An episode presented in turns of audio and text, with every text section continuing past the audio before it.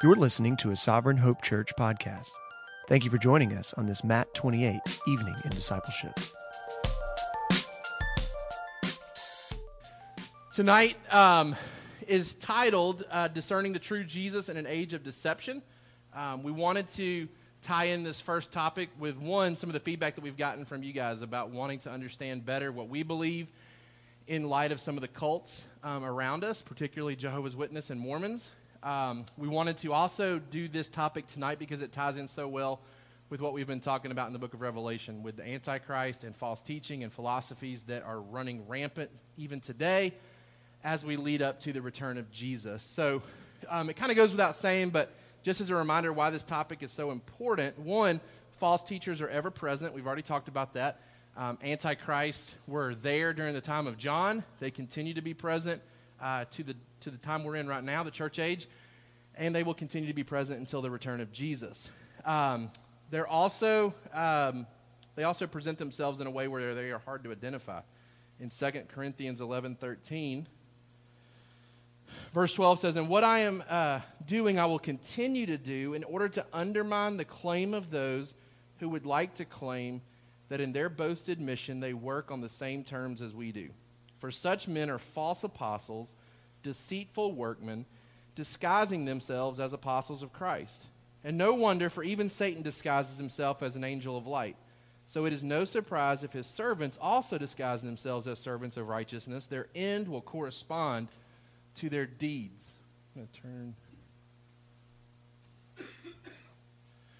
Um, so Paul says, Man, I'm working not only to share the gospel, but also to undermine or uh, rebuke those who are seeking to spread a different gospel. Now, remember in Philippians, Paul talks about a group of people that don't like him, but are teaching a faithful gospel. Um, people that kind of rejoiced about him being in prison. So, Paul wasn't friends with everybody that were good gospel preachers, but he certainly identified those that he could not align himself with and needed to work against. So, those guys that rejoiced about him being in prison, he says, you know what? I'm okay with those guys because they're preaching the gospel, and it's a good thing. These guys, he says, this is wrong. This is distortion of the true gospel, and I will work to, uh, to combat them. But he tells us they're not always easily recognizable, that, that sometimes it can be tricky to know. Now, obviously, somebody shows up at our door and, and has something that identifies them as a Jehovah's Witness or a Mormon. Those are easy to identify just because we're conditioned to recognize that. I mean, there's others in our culture that may be less recognizable, right? They present themselves as angels of light, and so we need to be on guard. Last thing that I wanted to kind of mention as a way of introduction for that is that false teachers live around you and don't just knock on your door. Right? If you don't hear anything else tonight, man, I want you to understand that one of the most effective things that we can do is not be prepared for missionaries or door to door evangelism that comes to our doorsteps. Right? Like in our neighborhood, we have Jehovah's Witnesses and Mormons that have come in and frequented our neighborhoods.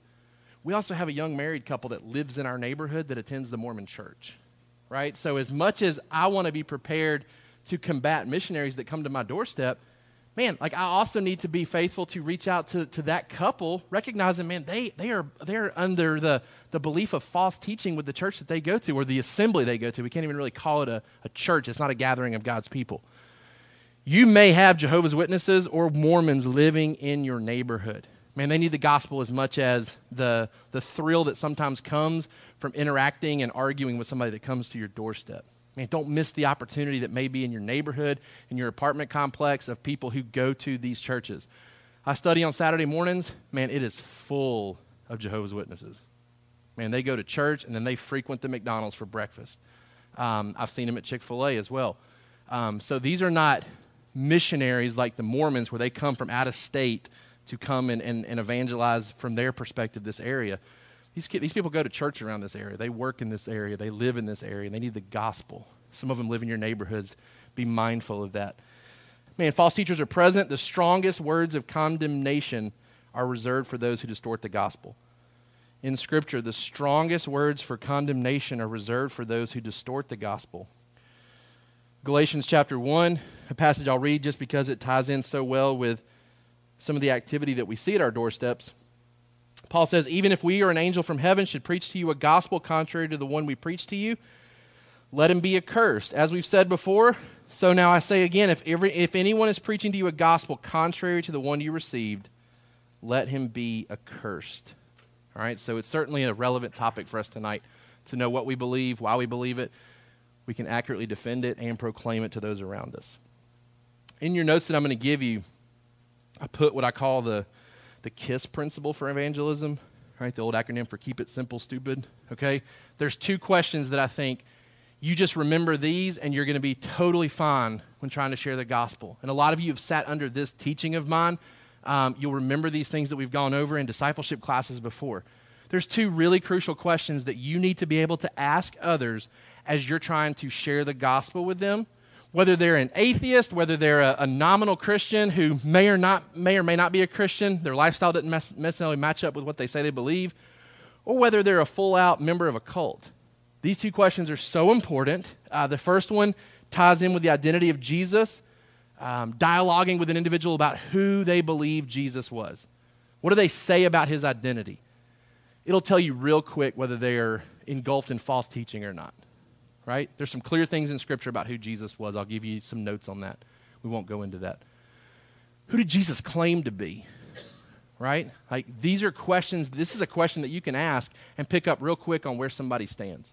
The second question ties into his resurrection. What happened to his body? I've shared with you before.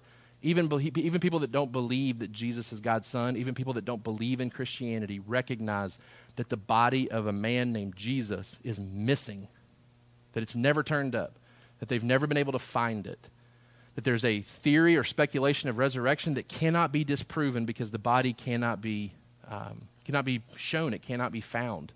Okay? Um, so those two questions are important when we think in terms of evangelism. Who do you believe Jesus was? What do you believe happened to his body? Those are great starter questions to really get the dialogue flowing with somebody as you try to interact with them about the gospel.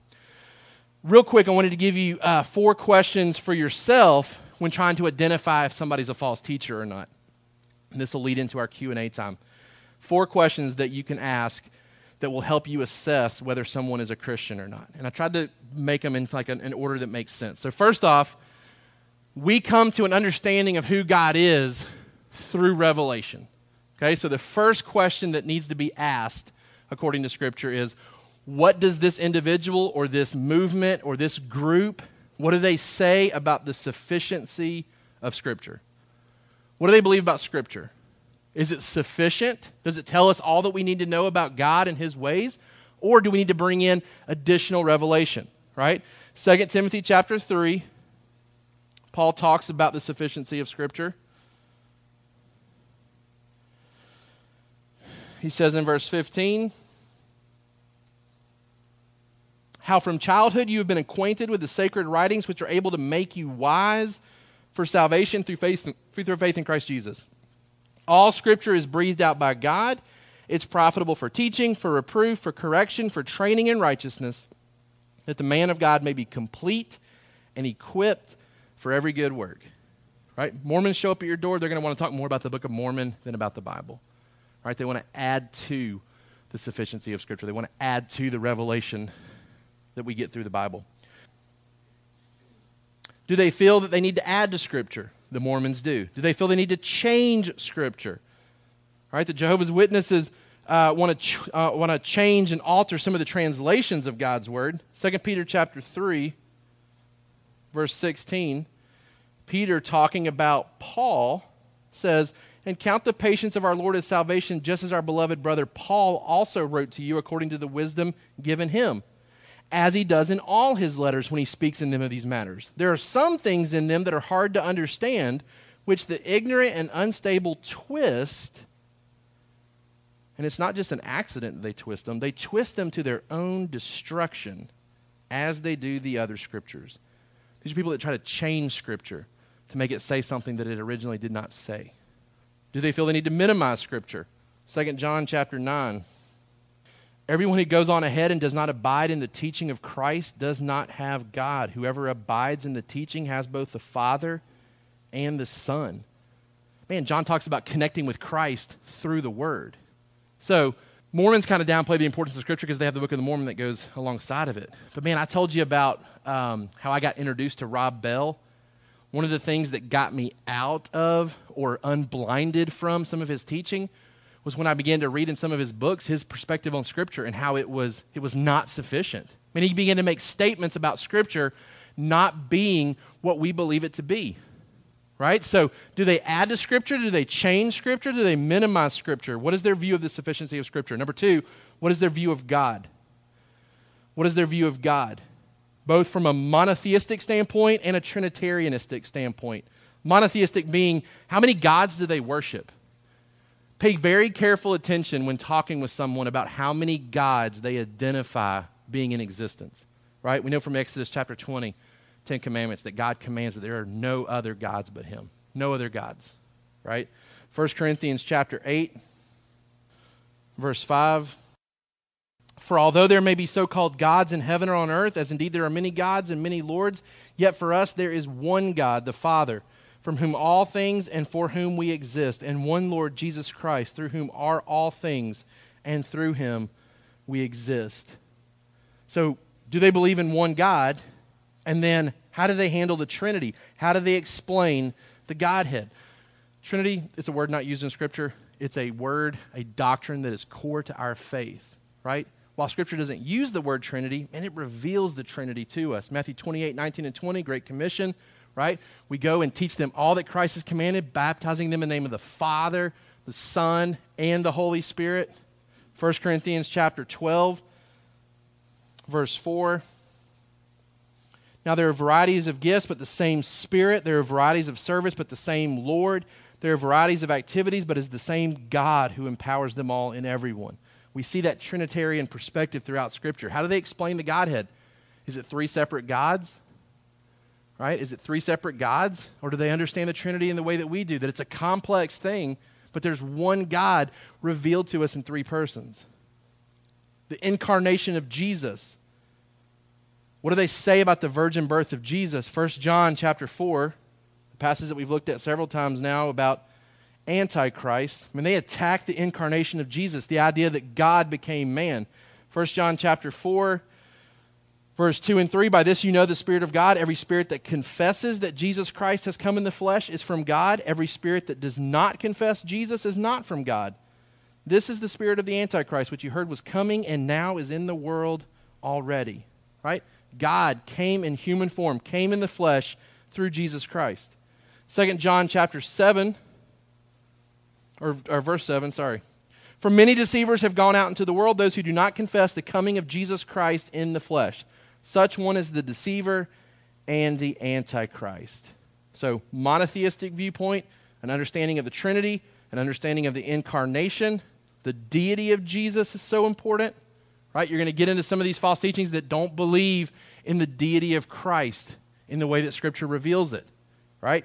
John chapter 10, verse 30, one example. John chapter 20, verse 28 is where Jesus solicits and accepts the worship of Thomas, right? Thomas is bowing down and worshiping the resurrected Jesus, and nowhere do we find Jesus trying to defer that worship. Readily accepts it as God, all right? The salvific work of Jesus which is the idea that Christ's work is what saves us. He satisfies the demands of the law. First, uh, or John chapter 14, verse 6. Jesus said to him, I am the way, the truth, and the life. No one comes to the Father except through me. John chapter 20, verse 31. But these are written so that you may believe that Jesus is the Christ, the Son of God, and that by believing you may have life in his name. It's Jesus alone who saves us. Acts chapter 4, verse 12. There is salvation in no one else, for there is no other name under heaven given among men by which we must be saved. So when we talk about what's their view of God, monotheistic or is it polytheistic? Their understanding of the Trinity, their understanding of the incarnation of Jesus. Do they believe that Jesus is God come in human flesh? Do they believe that Jesus is God, the deity of Jesus? Do they believe that Jesus came to, to earn salvation for us, to achieve salvation for us, to work out salvation for us? The last thing about their view of God, the resurrection of Jesus. Going back to that question I told you to ask, What do they believe happened to his body? Romans chapter 10, verse 9, ties into uh, uh um, the truth of why the resurrection is so important. It's necessary to be saved. If you confess with your mouth that Jesus is Lord, believe in your heart that God raised him from the dead, you will be saved. And the implication is if you don't believe that Jesus came back from the dead, you cannot be saved. It's a necessary doctrine to believe in. Um, I think Josh may talk about this a little bit more. Jehovah's Witnesses don't really believe in this type of resurrection. They don't believe in this type of bodily resurrection. That's huge. It's huge because 1 Corinthians 15, Paul says, This is the gospel that was passed down to me. The gospel of Jesus resurrected from the dead. All right? What's their view of the sufficiency of Scripture? What's their view of God? Number three, what is their view of salvation? Faith versus works. I'll read one passage to you Romans chapter 4.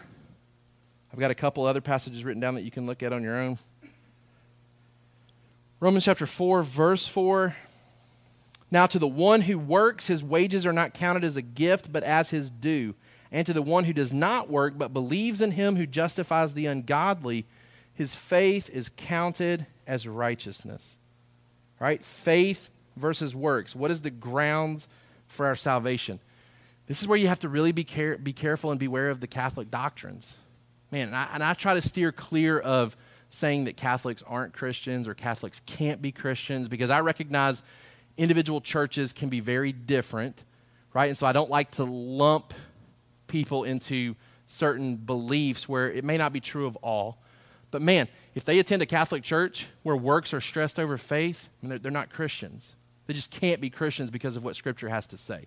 So it's not a question of are Catholics Christians or not. The question is can you believe that works uh, contribute to your salvation in saving you and justifying before, you, before God? If that's the case, then, then that's not Christian theology. That's not gospel theology.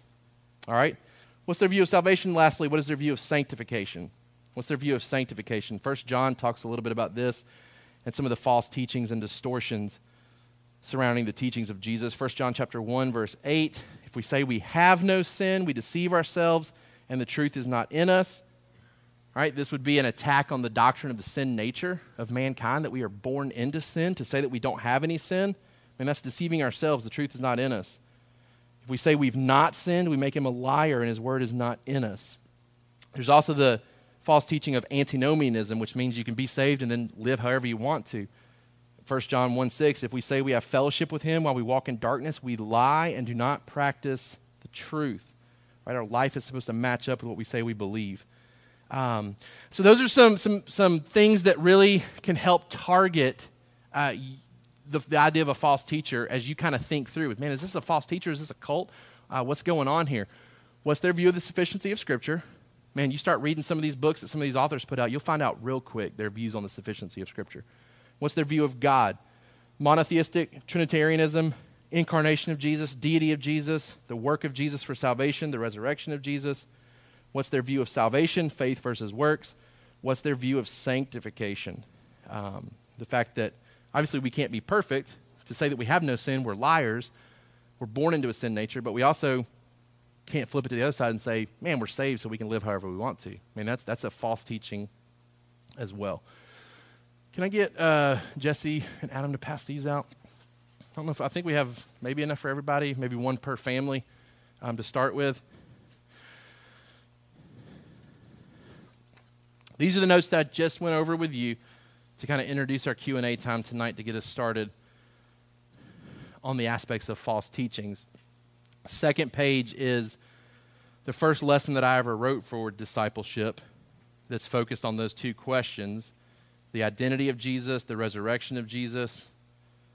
All the blanks and stuff are filled in for you just to kind of read through.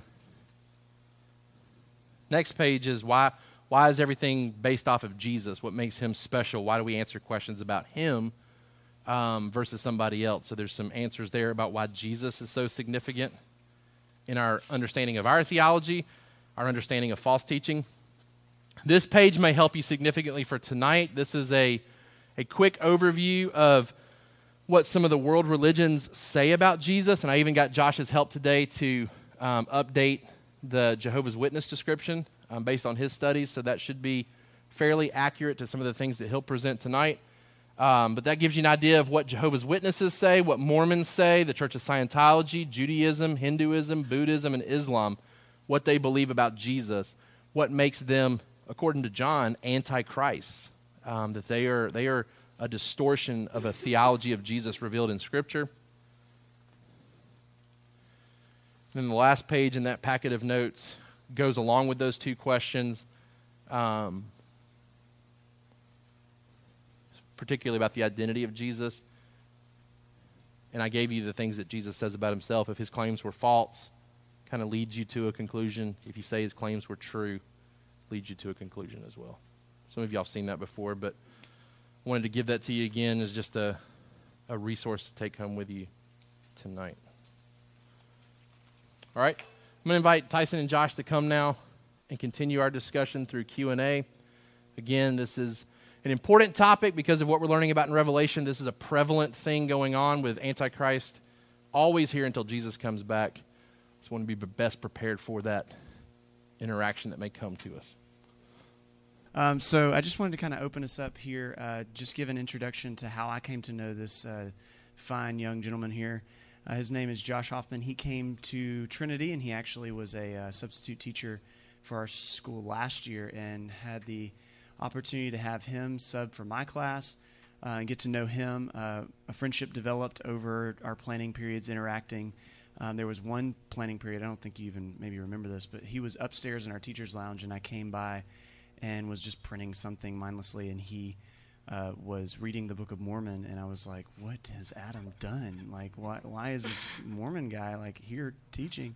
Um, but I asked him, I was like, "Hey man, what are you doing?" He was like, "Oh, I'm just kind of making a layman's commentary for how to understand Mormonism for Christians. I just like have a lot more time to do all the research for people like you who don't have that time. And I was like, wow, you're awesome.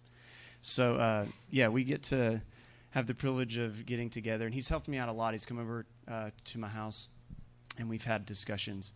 Um, about this topic specifically with Mormonism, just because of the amount of Mormons that I interact with in our subdivision.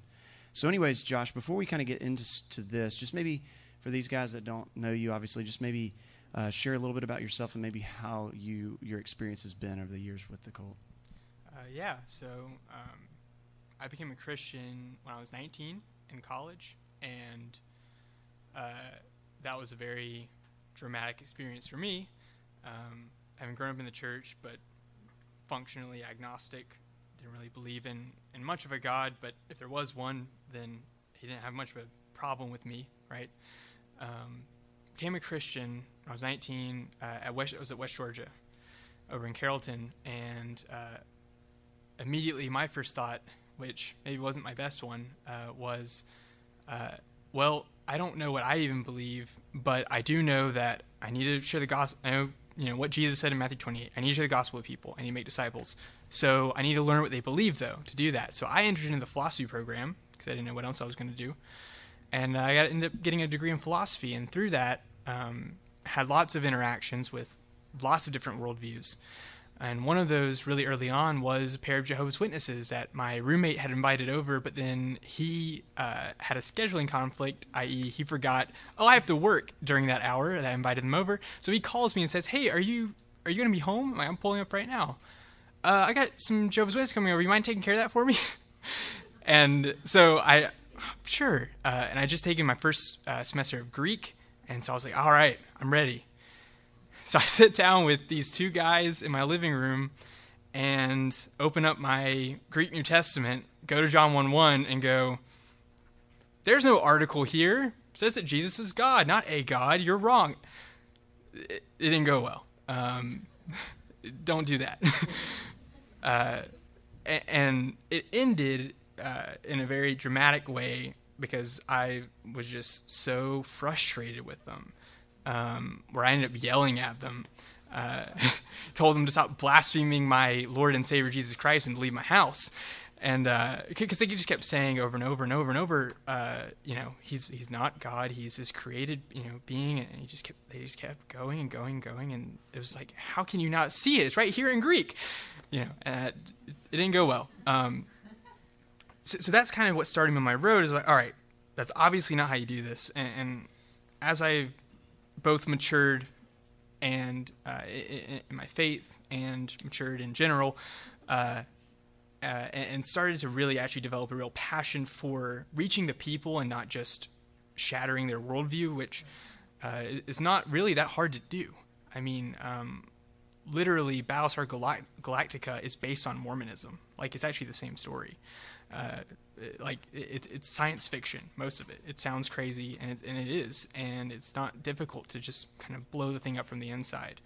But what is difficult is doing that in a loving way that is consistent with your Christian walk. And so that's what I got kind of a passion for doing, and, and also found that you know, and if I want to go into ministry and I'm going to be teaching people, then I can equip them to reach out to these people as well. Because I, I realized really quickly I can't do this on my own. um, I, I, just can't. Um, so. One thing, Josh, I know um, from my experience, I, I, haven't had a yelling fit yet. Uh, but one thing that I used to do was not even talk to them, see them at the door, and then kind of close it because of a verse that I was holding on to really tightly in Second John. I wrote it down here. It says, "Everyone who goes on ahead and does not abide in the teaching of Christ does not have God. So whoever abides in the teaching has both the Father and the Son. But if anyone comes to you and does not bring this teaching, do not even receive him into your house or give him any greeting, for whoever greets him takes part in his wicked works." And at my at that time, my understanding was I can't even talk to him, and if, if he even dares to step his foot into my house, like I'm bringing this curse upon myself because of this verse. So I've, I've grown to understand that passage a little bit better. Uh, are you familiar with kind of like the context here and what that's talking about? And how should we understand that? Should we, I mean, why should we even care? Why are we even talking about this? If they're false teachers that we shouldn't have anything to do with and just shut them out of our doors, according to this passage, then obviously there's no need for an eye like this. But what is it? How do you take that? Yeah, so, I mean, the first place I would go with that kind of text is well, you know, Jesus uh, was homeless during his ministry, but he did go into the homes of uh, people who did not profess him as the Son of God, who didn't profess him as the, as the Christ. Um, and, and John was with him, and so we we can pretty safely assume, I think, that John isn't saying, "Don't let unbelievers into your house." Um, but that in the larger context of, of what he's kind of getting at um, is that there there are people who are claiming Christianity and um, are are coming in and trying to actively like coming into like churches and trying to preach under the guise of a of a genuine preacher, but they're preaching a false gospel. That's not what the Mormons and Jehovah's Witnesses are doing. They're not coming into our local churches and trying to deceive. Like they're not coming in here tonight. I, am not a Mormon, right? Um, yeah.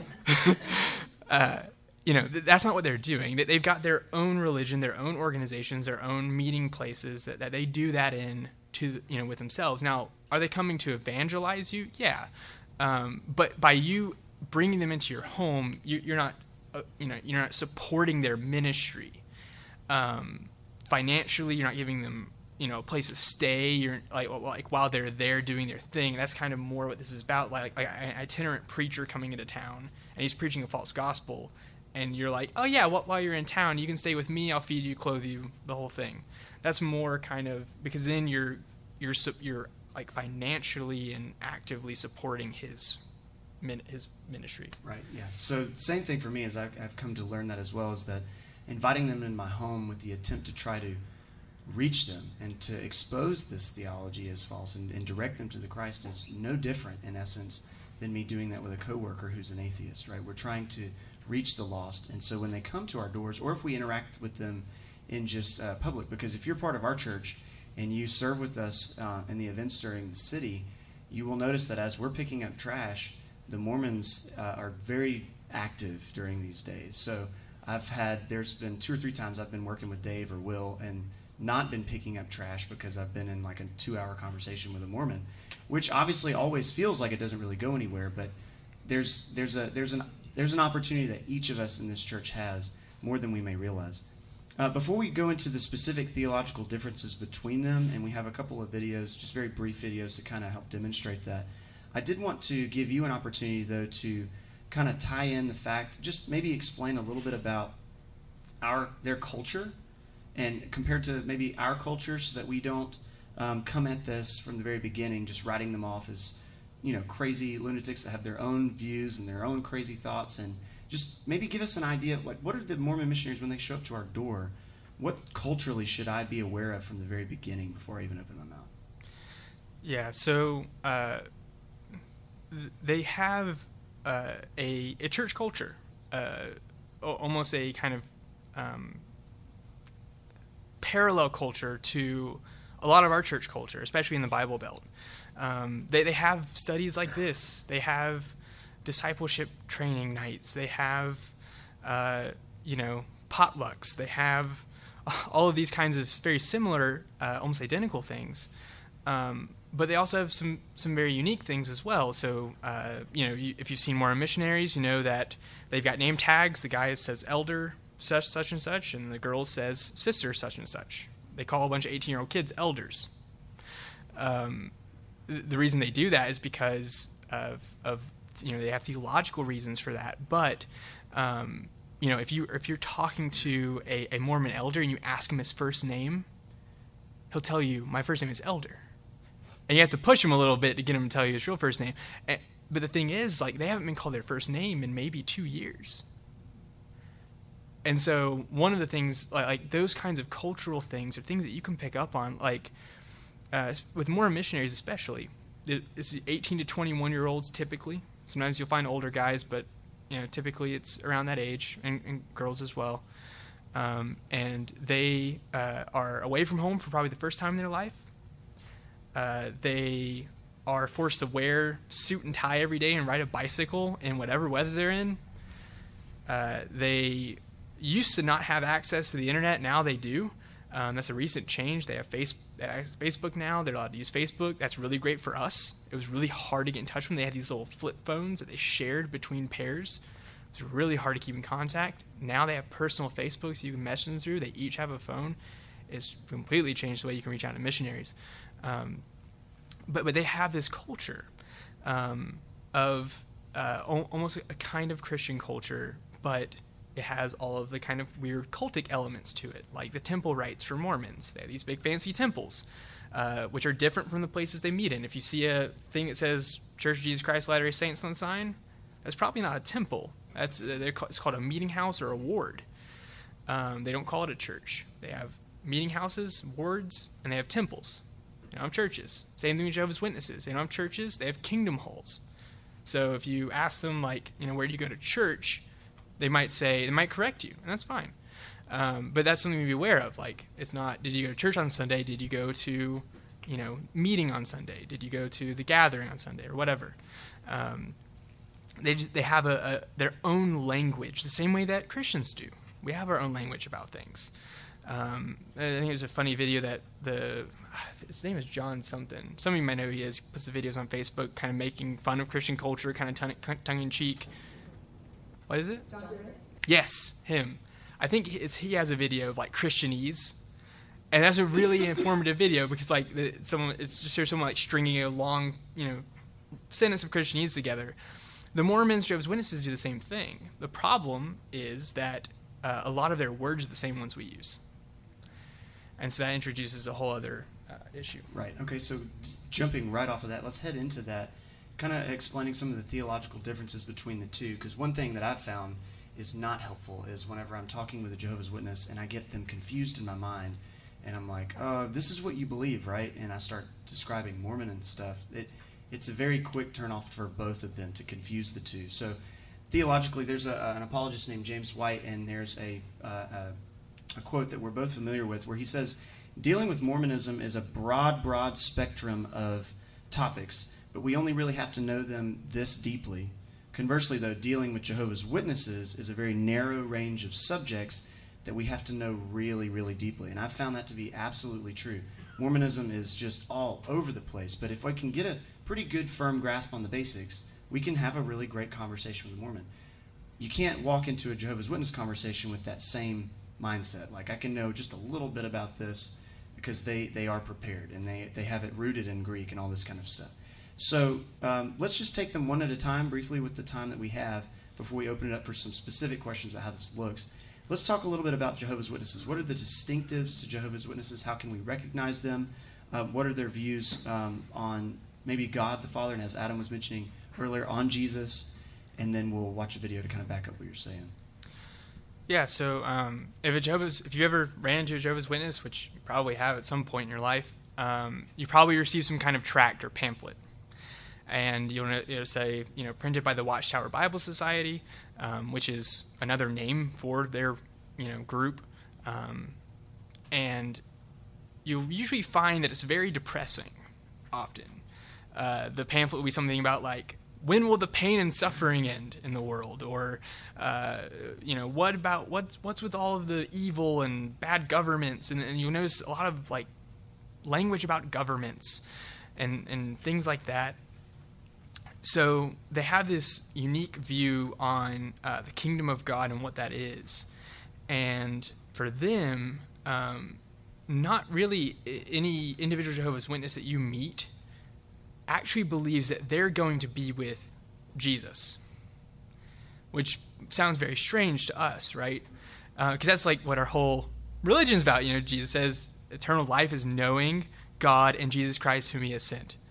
And, and so we think of that kind of idea and we go, that's, that's crazy. This is completely incompatible with the Bible. But um, it's fitting that you guys have been preaching the Re- Revelation because the um, section with the 144,000 worshiping around the throne and the great crowd of witnesses, they actually use that uh, as definitional for their the kingdom of God. So for them, only 144,000 people are will become spiritual beings and be with Jesus.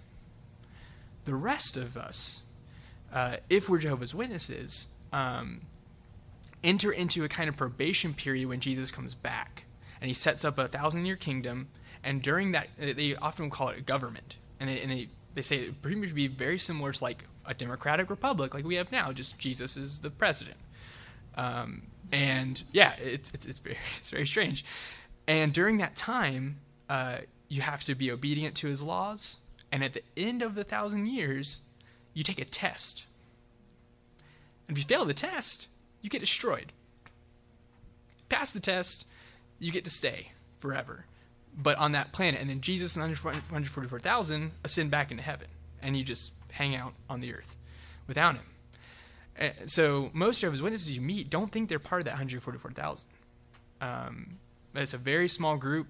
They've self-identified themselves um, throughout the kind of 1900s uh, span. Um, they stopped reporting when someone would the way they identify themselves is that they have a big communion gathering every year, and if you take communion, you're saying I'm part of the 144,000. No one else is allowed to take communion. Um, so uh, that is uh, the, the, way that they understand kind of kingdom, the kingdom of God, and, and, and government, and, and, things like that. So you'll hear a lot about government that's a big emphasis for them because they see the kingdom as analogous to a government in our time today. So, what about Jesus? Um, I've had conversations with many Jehovah's Witnesses about the person of Jesus, and they're very quick to say, hey, we're Christians, and we believe in Jesus, the same Jesus that you do. So, as we press, we find that Jesus is very different. So, how did they, what's their view of uh, God the Son? So, in Jehovah's Witnesses' view, uh, Jesus um, is the first created being, being of Jehovah God. And you'll notice also that um, when you're talking with Jehovah's Witness, this is kind of a, a quick side remark, um, it's helpful for them to understand you better if you use the word Jehovah when referring to God the Father. Um, it, it, it's helpful for them because they don't think that you know that word. Uh, they don't think that it's in your Bible anywhere, and for most of us, it's not. Right? We don't use King James at all. Um, even though it's it's just been turned into the small caps Lord, right? And that just stands for Yahweh, in, you know, in the Old Testament.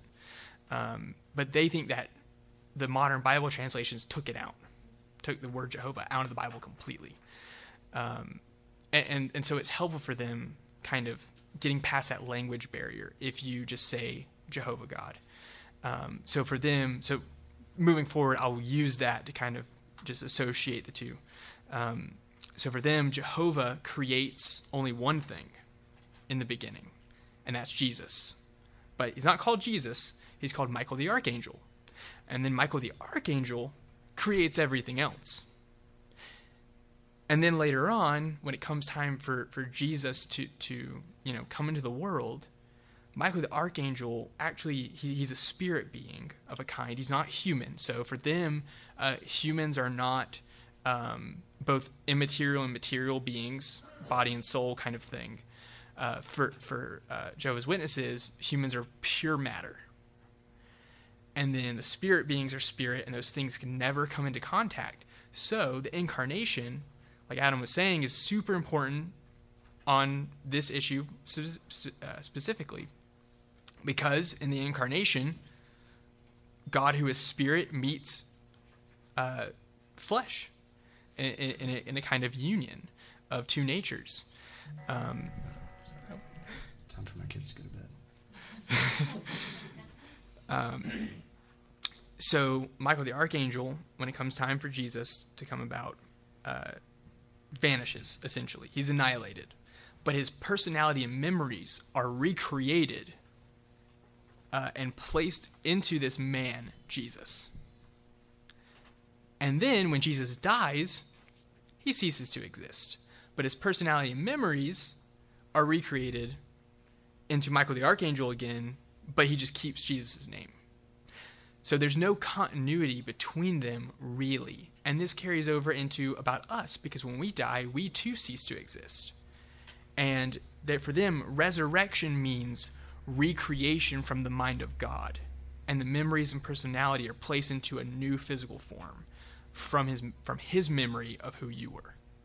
Okay, good. So just kind of keeping it. I know this is a lot of head. Like, what in the world? I don't even know how to traverse this. Just maybe what's a before we watch this video and we can kind of see some of the the way that they use the same lingo and the same stuff like that. What's just a quick like they respond? Yes, we believe in Jesus, and you're like, yeah, but you don't believe that he's the creator of the world. And they're like, actually, we do believe he's the creator of the world.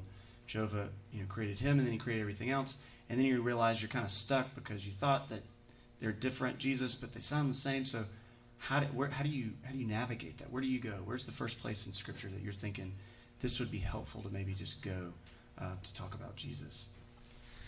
Uh, yeah. So um, f- because for them, uh, the divine name Jehovah is only associated with, uh, for them, the Father in their mind, right? Uh, going to places where Jesus identifies himself as the Yahweh of the Old Testament. That's where you want to go with Jehovah's Witnesses. Now, you have to keep these things straight in your head, though, because with Mormons, you actually don't want to do that because they will agree with you that Jesus is the Yahweh of the Old Testament. So um, it, that, that's a, a, bit of an important thing. But yeah, so um, the, the, Gospel of John. I mean, don't go to John 1 1. Please don't do that. Uh, they're ready for that. They've heard it a thousand times at a thousand doorsteps. And just to, uh, just to be clear, that John 1 1 is where in our scriptures it says, In the beginning was the Word, the Word was with God, and the Word was God. But in their translation, it's in the beginning was the Word, the Word was with God, and the Word was a God. Correct. And it's just a continual argument about whether or not the article was there in Greek or whatnot. Exactly. Yep. And, and, and they're ready for that. Um, so, so, but but you can go you know the, the, I am statements of Jesus. Those are good places to to just go in and say, look, you know, Jesus is saying here, like when when he says I am, dudes fall to the ground. Like just just the phrase itself, like when they're going to arrest him, he says, uh, "Are you Jesus? I am He," and they fall over. No one else who identifies themselves in that way causes that kind of response or reaction um, just by speaking that out loud. The you know the, the very nature of things responds to him. Uh, that is not a mere man, and you have to remember uh, that when Jesus is G- the man Jesus, that's all he is for them. He's a perfect man, but he's only a man, and so uh, they have a really hard time dealing with his identifi- identification of himself as uh, the I am. Um, so, so, you know that's that's the place you can go.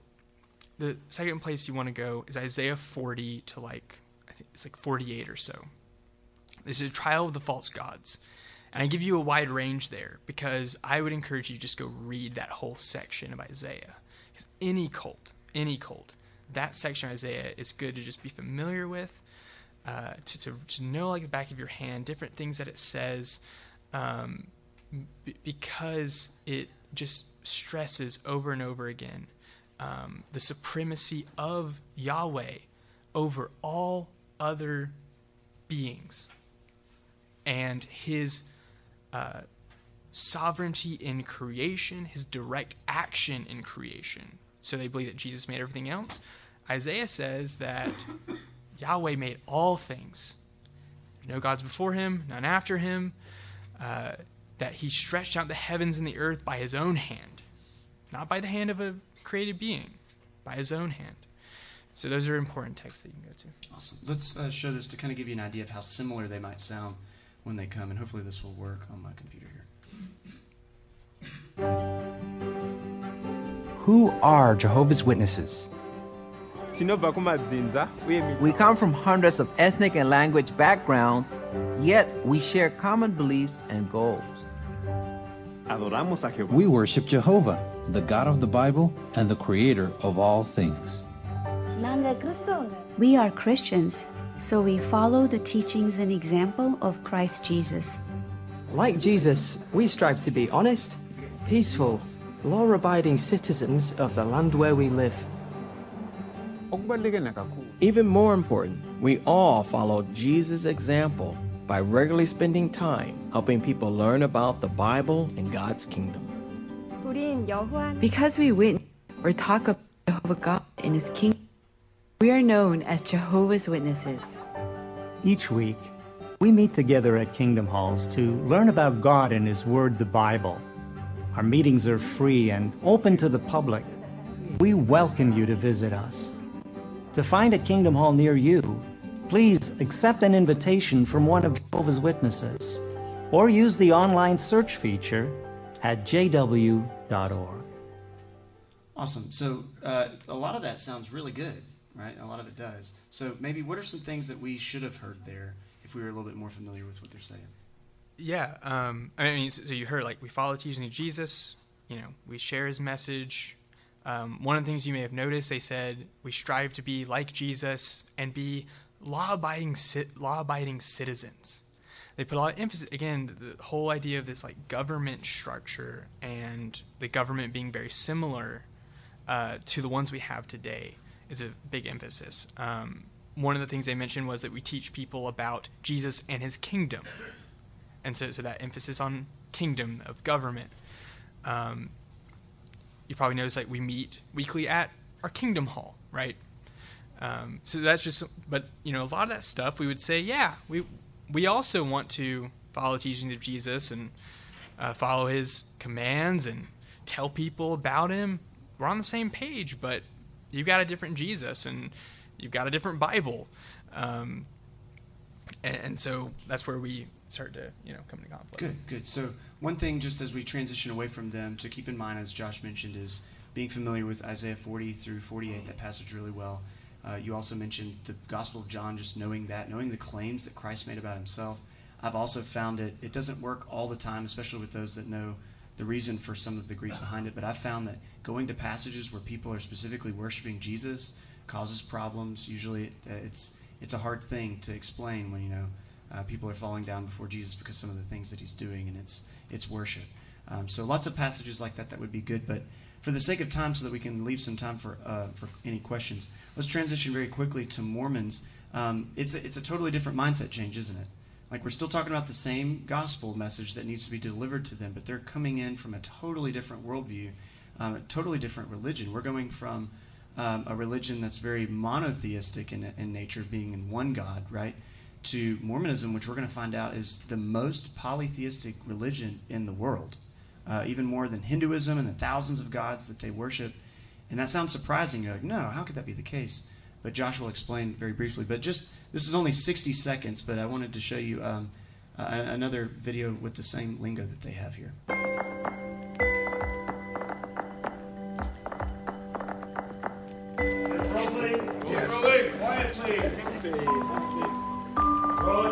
Scene seven, take one, marker. God, Jesus Christ, the Holy Ghost, agency, making mistakes, forgiveness, grace, mercy, love, Unconditional love. repentance, redemption, resurrection, Scriptures. the New Testament, The Old Testament. The Book of Mormon. old prophets, Living prophets. Inspiration. baptism, By immersion. Singing hymns. temples, Marriage. obedience, Being good. good husbands, good fathers, Good mothers. Good daughters. Good sons. good neighbors, Good citizens. Helping others. Serving others. Lifting others. welcoming others, Big families. small families, the human family, Eternal families. Genealogy. Laughter. Minivans. Hard work. the Sabbath day, Church. Activities. miracles, honesty, Integrity. Chastity. Caring for our bodies. Imperfections. Charity. Compassion. Joy. Joy. Joy.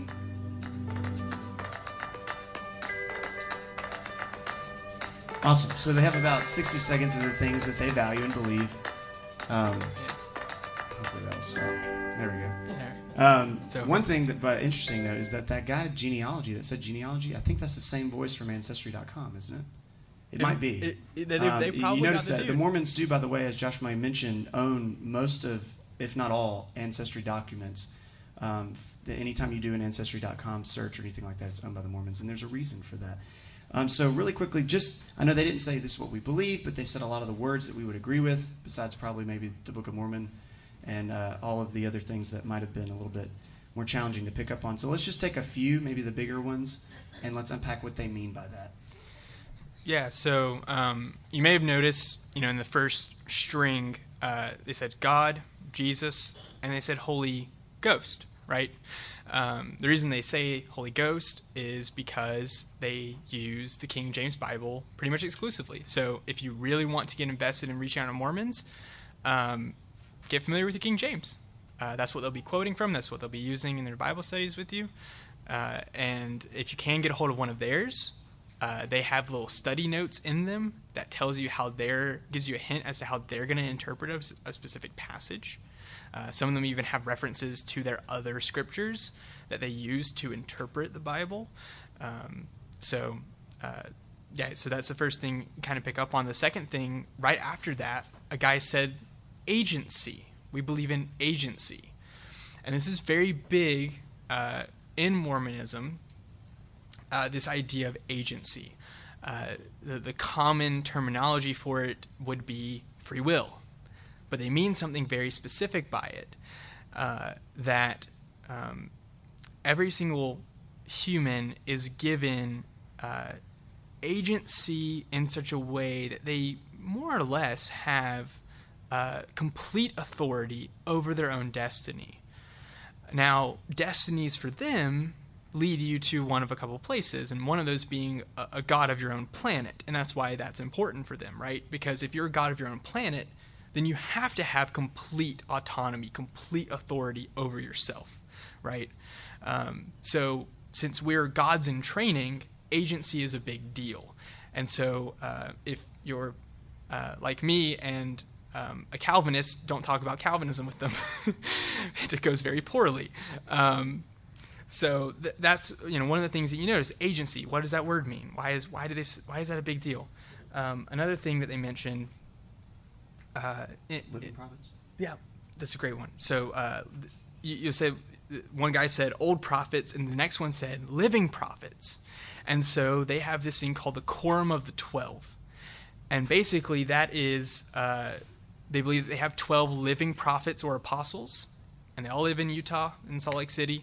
Um, in this giant temple, if you've ever seen a picture of it, the building is huge. It's got like a pool on the top and a helicopter pad and um, as you can tell they, they've got they're doing a new like social media push with these high quality videos they've got so much money for being such a small religion um, and this quorum of the 12 uh, are living prophets. Uh, they are the infallible interpreters of scripture. So if you're familiar with the issues of the reformation you know that this was one of the issues of it was that the magisterium was were the infallible interpreters of scripture and people were not allowed to come to a different interpretation. They weren't allowed to disagree with the magisterium. The mormons are in the same boat. They're not allowed to disagree with the interpretation of the quorum of the 12 when it comes to their interpretation of scripture. So they have these living prophets that they think that are necessary to even read your bible. And so even their views of Jesus, going back to kind of what Adam was talking about too, is, and correct me if I'm wrong, from my um, interactions with them, Jesus is um, a first, uh, maybe the firstborn is the firstborn of Jehovah. Uh, I'm sorry, not Jehovah. See, I'm getting them mixed up. Elohim. Of Elohim, right? Uh, who was a man on another planet at one point, who was obedient to his g- gospel laws at the time, was exalted to the highest state. He is now a God, and he um, had a spirit wife of many potential wives, uh, multiple, multiple wives, and one of which Jesus was born first, and then Satan is his brother, and then all of us as well in addition. So we could obviously talk about this for hours, and this is a little plug for Secret Church. We will have that opportunity to do that with David Platt for hours into the wee hours of the night. Tonight is not one of them, but um, real quick, kind of before we open up the door to that, is when a Mormon is there, just like Jehovah's Witnesses, you've given us Isaiah, passages in John, different things like that to kind of keep in mind.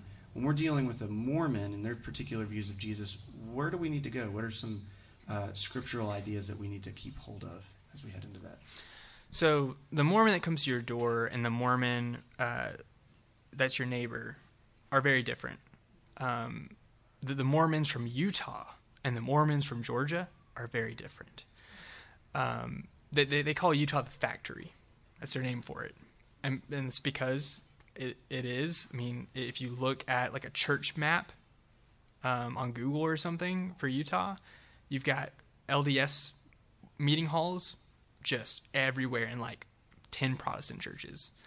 Um, and it, it's crazy. Um, so the missionary at your doorstep uh, is prepared differently than your neighbor because they have the same issue that we do in the larger Christian culture, and that's nominalism. They're nominal Mormons that don't know any of the things that I just explained at all. They don't know about the Quorum of the Twelve. They don't know about living prophets. They don't know about uh, you know the prophecies of Joseph Smith. They don't know a lot of those things. They don't know that um, uh, you know the things that they're supposed to believe. They don't know that Elohim was once a man on another planet who, by obedience, became a god. They don't know that Jesus is you know became a god by his. They don't know a lot of this stuff. So you have to be careful uh, in assuming knowledge on behalf of the Mormon you're talking to. I haven't run into this with Jehovah's Witnesses before because typically they're so well studied because their door to door is something that they one have to do to retain membership. Um, to retain a, an active member status, you need 10 hours a week, I think, or 10 hours a month. It's somewhere in that in that range. Um, and they have ranks leading up to 30 hours a week. There are very few that do that much. Um, so they're in a different category. Mormons don't assume any kind of knowledge of Mormonism on behalf of the Mormon. Um, another apologist who deals with Mormons a lot, Jeff Durbin, often says that sometimes you have to convert the Mormon to Mormonism first um, because they don't even know what they're supposed to be believing. And sometimes they find it so insane that they just abandon Mormonism altogether, but they don't have anything to fill the void with.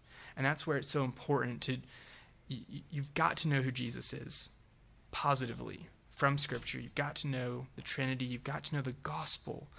Um, and, and, so, like you know, we said earlier, with Mormons, you've got a broad range of subjects.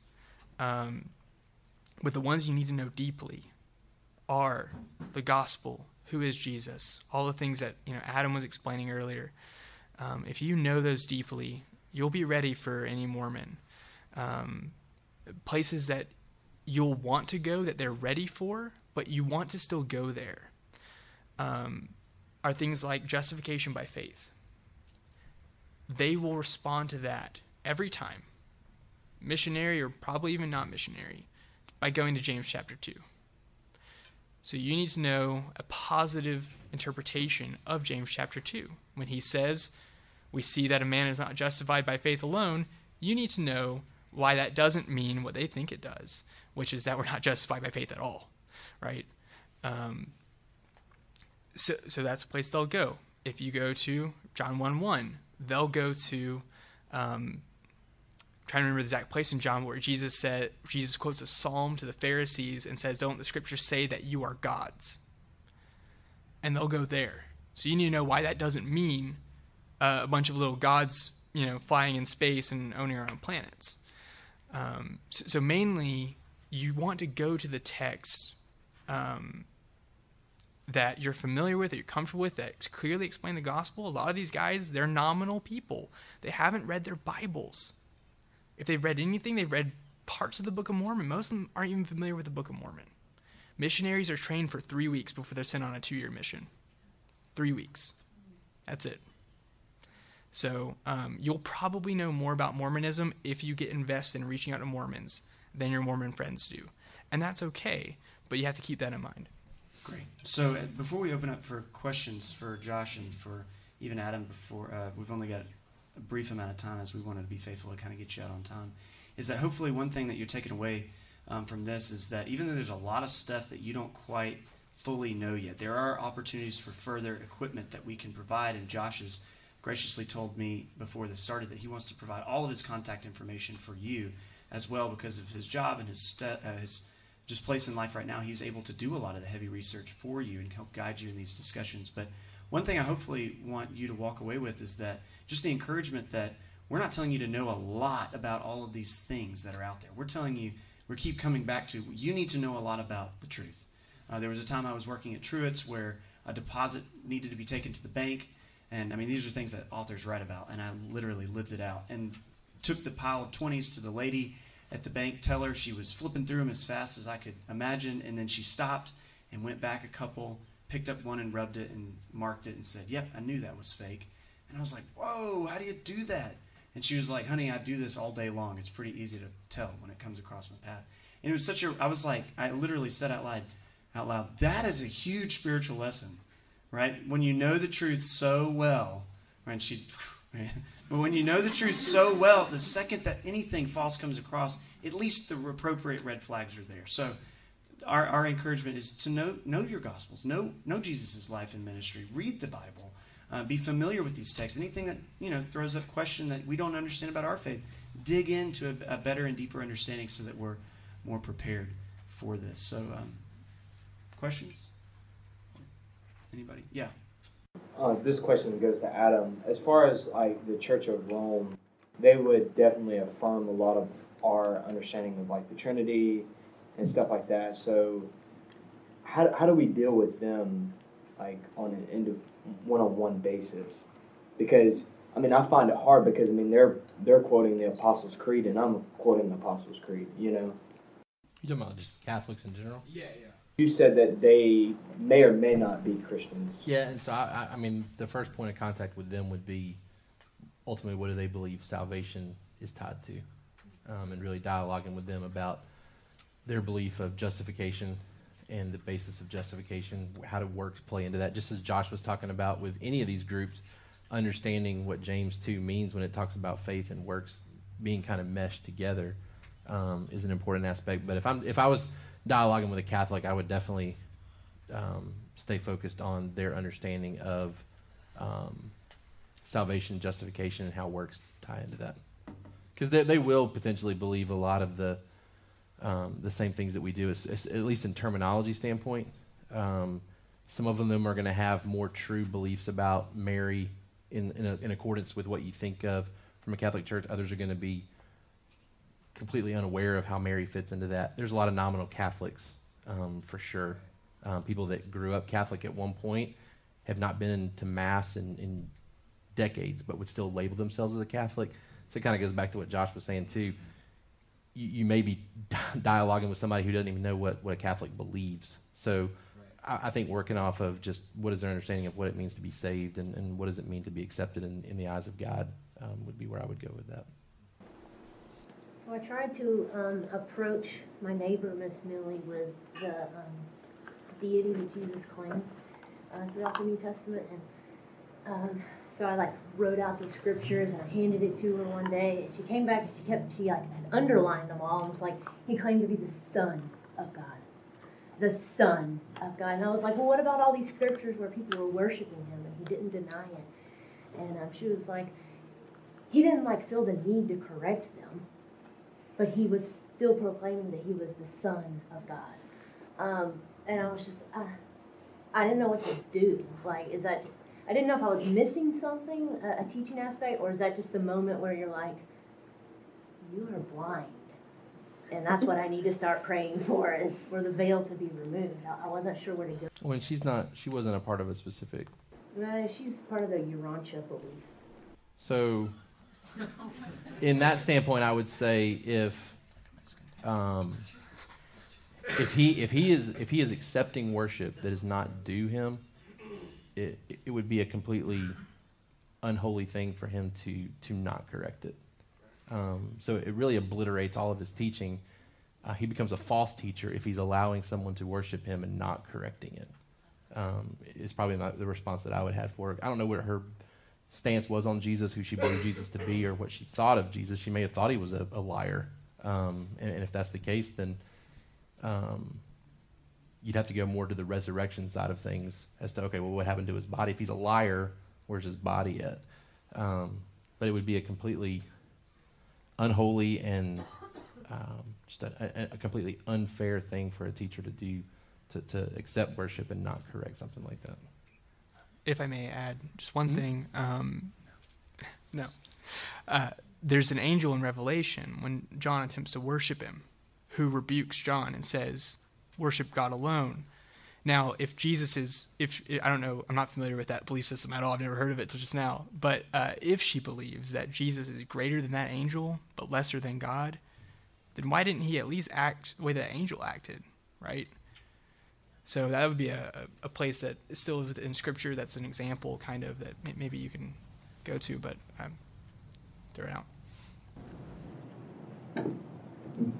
Um, some I don't remember if it was in the video or if you mentioned earlier that Jehovah's Witnesses having a different Bible. Can you expound on that a little bit? Because I don't know. I just know that the Mormons use the KJV and. Since I'm unpracticed in this, I'll attempt and you correct. So, from my understanding, uh, they use something called the New World Translation, the NWT, um, and they really hold to that one translation. They don't have any other books, but they do have other sources of, of um, I wouldn't know if you'd call it inspiration or whatnot, but in their printed magazines, right, with the Watchtower Society. So, what's your understanding of that? Yeah, so for Jehovah's Witnesses, the New World Translation, um, what they'll tell you is we accept the validity of other translations, but we think the New World is the best. Now, when you try to take them passages that are problematic for their beliefs, then suddenly the New World Translation becomes their final authority, and all other translations are thrown out the window. Um, a good example of this is he was mentioning earlier about worship to Jesus. In the newer Translation, the translators of the New World consistently translate the Greek word proskuneo, which is to worship, um, as obeisance. So if you're looking through a New World Translation, where it should say, and they worship Jesus, it'll say, they gave Jesus obeisance. Which means which I, you know, Bowing honestly, down, yeah, like it, it, it's kind of like, like, honoring someone, but not, but it, it's it's a step away from worship, right? Um, it's more like honoring a king, which is the way they see Jesus as kind of this government authority, right? Um, so the way that the New World Translation works is that a bunch of guys got together who don't know Greek very well and made a translation that was consistent with their beliefs. So to call it a translation is kind of a, a rag on actual translations. Um, and pressing them on that issue often leads them to say, we trust our translators over the translators of the other one. So when I say they have a different Bible, I, I mean that their translation is so butchered that it might as well be one. When was that translation first translated? Wasn't it like in like 1923? I, I wish I knew when the first edition came out. I don't. Didn't, they, didn't they start like in like the 1900s? So Charles Taze Russell is kind of the guy that kicked this thing off the ground, um, late 1800s. But their first kind of appearance as Jehovah's Witnesses was 1914 in that area, and they believe that Jesus visited the earth invisibly in 1914 and kick-started the end of days, right? And then they had several failed prophecies about when Armageddon would start. And there was one, I think it was in 1975, where they actually lost a million members because prophecy failed and so they don't they stop making prophecies. But uh, yes, uh, both Mormons and Jehovah's Witnesses started in America. Actually, their base is in Brooklyn, New York. Um, so in Christianity, there's a lot of denominations and offshoots, and also people look for like new ways to attract um, the people that they're trying to uh, evangelize. Have have you noticed that that's true of the Jehovah's Witnesses and the Mormons? Are there like different sects that believe different things, and do they try different like new age kind of techniques to evangelize people? Uh, yeah. So um, with the Mormons, they've only got two. They got two or three major uh, divides within their camp. You've got your general Mormonism. You have this new movement called the Feminist Mormons, um, which is about as crazy as it sounds. And then there's the old school Mormons who live in the backwoods of Utah and still practice polygamy. And the Mormons disassociate themselves from them as far as they can.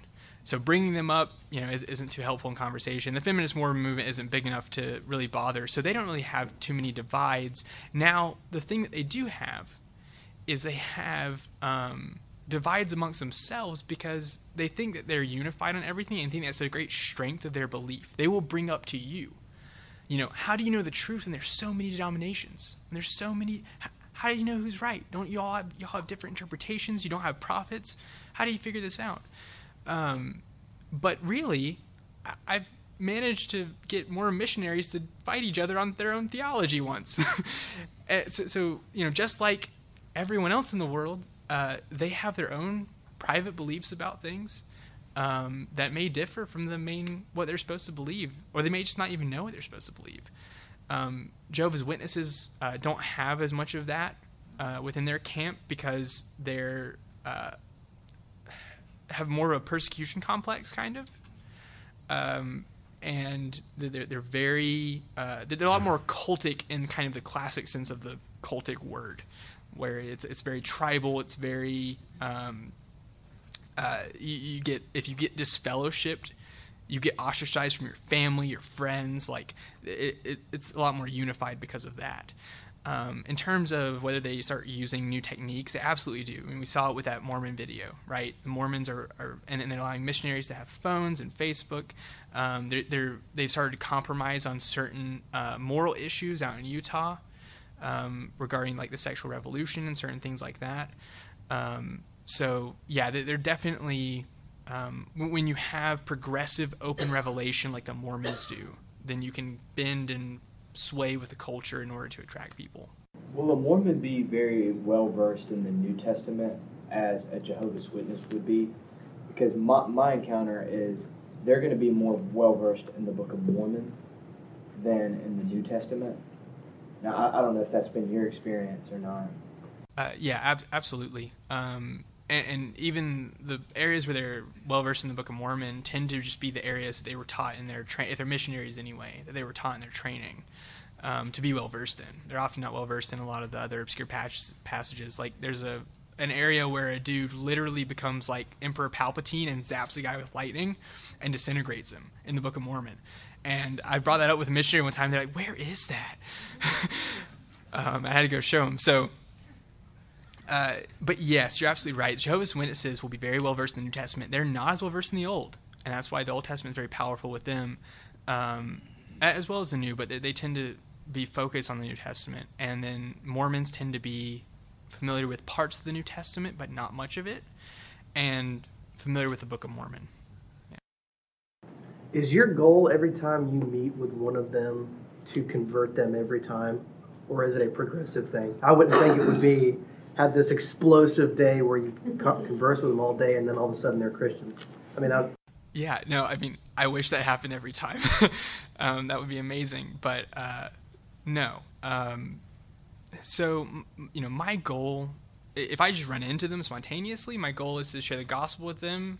Uh, if I can, if I can get there in a conversation, that's my goal. So, bringing up, asking them about who Jesus is and and what the gospel is. Um, especially with, with, Mormons, they always end by giving you their personal testimony. And if you ask them, they will listen to yours. If you say, I'll let you give yours, if you let me give mine, and then you just share the gospel with them. That's what I do. Because um, I, I, I tend to stray away from too many personal details because subjective experience is such a final authority for Mormons. Um, with Jehovah's Witnesses, it's a lot more head knowledge kind of combative is their mentality Um, and so in that area, it is like get to who Jesus is, get to the gospel, share it with them faithfully, and that's all you can be, is faithful to the truth. Um, you know, people who do ministry to Mormons will hear years later, months later, they'll get letters, they'll, they'll get Facebook messages, whatever, from people that they had one conversation with that, that just it spurred them on to study what they believed where they hadn't before. Or, you know, they went home and started really questioning things after their mission and actually started looking up things on the internet that, you know, you had mentioned in the conversation or started reading their Bible and just came to realize that you were right. Um, the, the Holy Spirit will do what He wants, and all you can do is be faithful to to proclaim the gospel to them. So, um, it sounds like you're getting into conversations with Mormons and Jehovah's Witnesses beyond maybe those who just show up to your door. How, how are you doing that? Very carefully. um, I, Yeah, I'm, at, I'm going to a Mormon Bible study tomorrow night, and how that happened was I have a friend of mine who's also interested in reaching out to Mormons, and she's a much more personable person than I am, and she just asked if I could come along. You know, so um, often it's been um, running into them on on on the street, just like Jehovah's Witnesses. I was doing my internship in Michigan uh, two years ago, and they just popped up every day at the college campus where some students in the college ministry that the church I was at were going to, and they called me and said because they knew I was interested in that kind of thing, and they said, "Hey, they're here every day," and so I went out with college students, and every day um, we talked to them. So um, it, it's just been something that just has been happening in my life enough where I realized that I needed to study it more, and um, it, it, comes in seasons. I mean, I'm not always talking to Mormons all the time. Um, I'll go a couple months without seeing a Mormon or a Jehovah's Witness. Um, actually, I haven't seen much at all. But you also have gone. Josh has told me uh, he's also gone to a Mormon meeting Mhm. hall, right? Yeah. Okay, meeting hall. Uh, to uh, one of those and, and actually gone through the tour there and stuff like that. So he's being very intentional to place himself there as well, beyond just kind of waiting for them to come. There's a great advantage you have with an unbeliever that you can literally go onto Mormon.org and click a button, and two will show up at your house at your requested date and time. Right? Like, you know, it, it, it, it's incredible, right? Like, they're literally, they will come to you. You just have to ask. I mean, g- getting getting into their community um, with Mormons is typically very easy because they emphasize community so much. You just have to. It, it's just a time investment, and a lot of people have that kind of time. I do. um, and Jehovah's Witnesses is more difficult. If they even think that you're an apostate Jehovah's Witness, they will not talk to you. You have to be very careful with how much you reveal about what you know about their religion and their terminology. But Mormons, man, they'll, have you over for dinner. They'll invite like the best thing you do, get in contact with missionaries. Get to the point where they say, "Hey, you want to come to you know a meeting sometime?" You go, and the community will swarm you because they don't get outsiders that often, and they'll invite you to their house. You will get a couple invitations to dinner, and just go from there. We want to go ahead and close it out because we, want to be done as close to eight as possible each time. Um, we always want to give you further direction. If, if tonight wasn't enough, I mean, you'd like more. Um, so we're going to show a quick clip from the upcoming Secret Church that Alex and Jessica are hosting that deals with some of this stuff in a more in-depth way. Um, we're also going to provide Josh's contact information for you to dialogue with him. Um, Jen went and served in Utah for a summer um, and did mission work over there trying to reach and evangelize Mormons. And so she's a great resource as well to dialogue a little bit about what they believe. Um, so, so those are some ways to initially say, okay, I want to know more. Well, here's some ways to do that. To attend Secret Church at Alex and Jessica's, talk with Josh, talk with Jen. Obviously, you can talk with Tyson, Adam, and I as well, um, and we can give you some further insight. I think the big thing to keep in mind is the motivation for why do I, why am I even concerned about this? Because I think a lot of times Christians get kind of a thrill through the argument aspect of it, right? Like you, you almost get kind of a, a spiritual high. Man, I'm going to go up against you know this guy who who is kind of anti my Jesus. Um, that's where frustration sets in real quick, right? Because they they, they are coming for a purpose. Um, their purpose is not to be converted. Their purpose is to convert, right? And so, like Josh said, you're talking about planting seeds that may not sprout and grow for years to come, right? You may create doubt in their mind. I mean, that drives them to their scriptures, um, to, to their Book of Mormon to kind of figure out some of those answers. And that's great. It's also going to drive you to God's Word, which is another helpful fruit that comes from that activity. But if the motivation is to win an argument, man, you're going to get you're going to get really frustrated and potentially do damage to the gospel. In that, like, you're not going to be okay with their lack of response, um, get frustrated, angry, um, and that could be damaging. And so, I, I would encourage you, challenge you to really examine your heart and the motivation. Man, is this about is this about the gospel? Is this about the glory of Jesus Christ and somebody worshiping Jesus, or is it about me feeling good about winning an argument and challenging somebody who believes differently than me? Because I've been in that spot before where my motivation was more to, out of pride, win an argument, and rarely do those conversations end well. Um, if it's about the glory of Jesus, man, even if they don't respond to, to, to, your gospel presentation, you've been faithful to proclaim the gospel. Man, you've been obedient, and that brings glory to Jesus. Let me pray for us, close us out, and then, like I said, we'll be available to talk further if you want to. God, we thank you for the chance to talk about Jesus tonight, to better understand what your word has to say. Um, God, we're very thankful for the fact that um, you have sent Christ to be um, our atoning sacrifice and to uh, be our object of worship. Um, God, we thank you that um, you loved us enough to, uh, to come in human flesh um, to ensure that we could be saved. Um, and so, Father, we thank you and praise you for the revelation of your word, the ways that we can know you accurately and, and appropriately. And God, I thank you that you've guarded us and protected us from deception that is out there. Um, we know that many fall prey year after year to both of these cults. Um, God, I pray that you would continue to protect us, continue to keep us believing in you. God, give us wisdom in knowing how to communicate the gospel to those in this area who believe these, uh, these systems. Um, God, that we'd be able to, to share our faith, to share the gospel, to point them to the true Jesus of your word.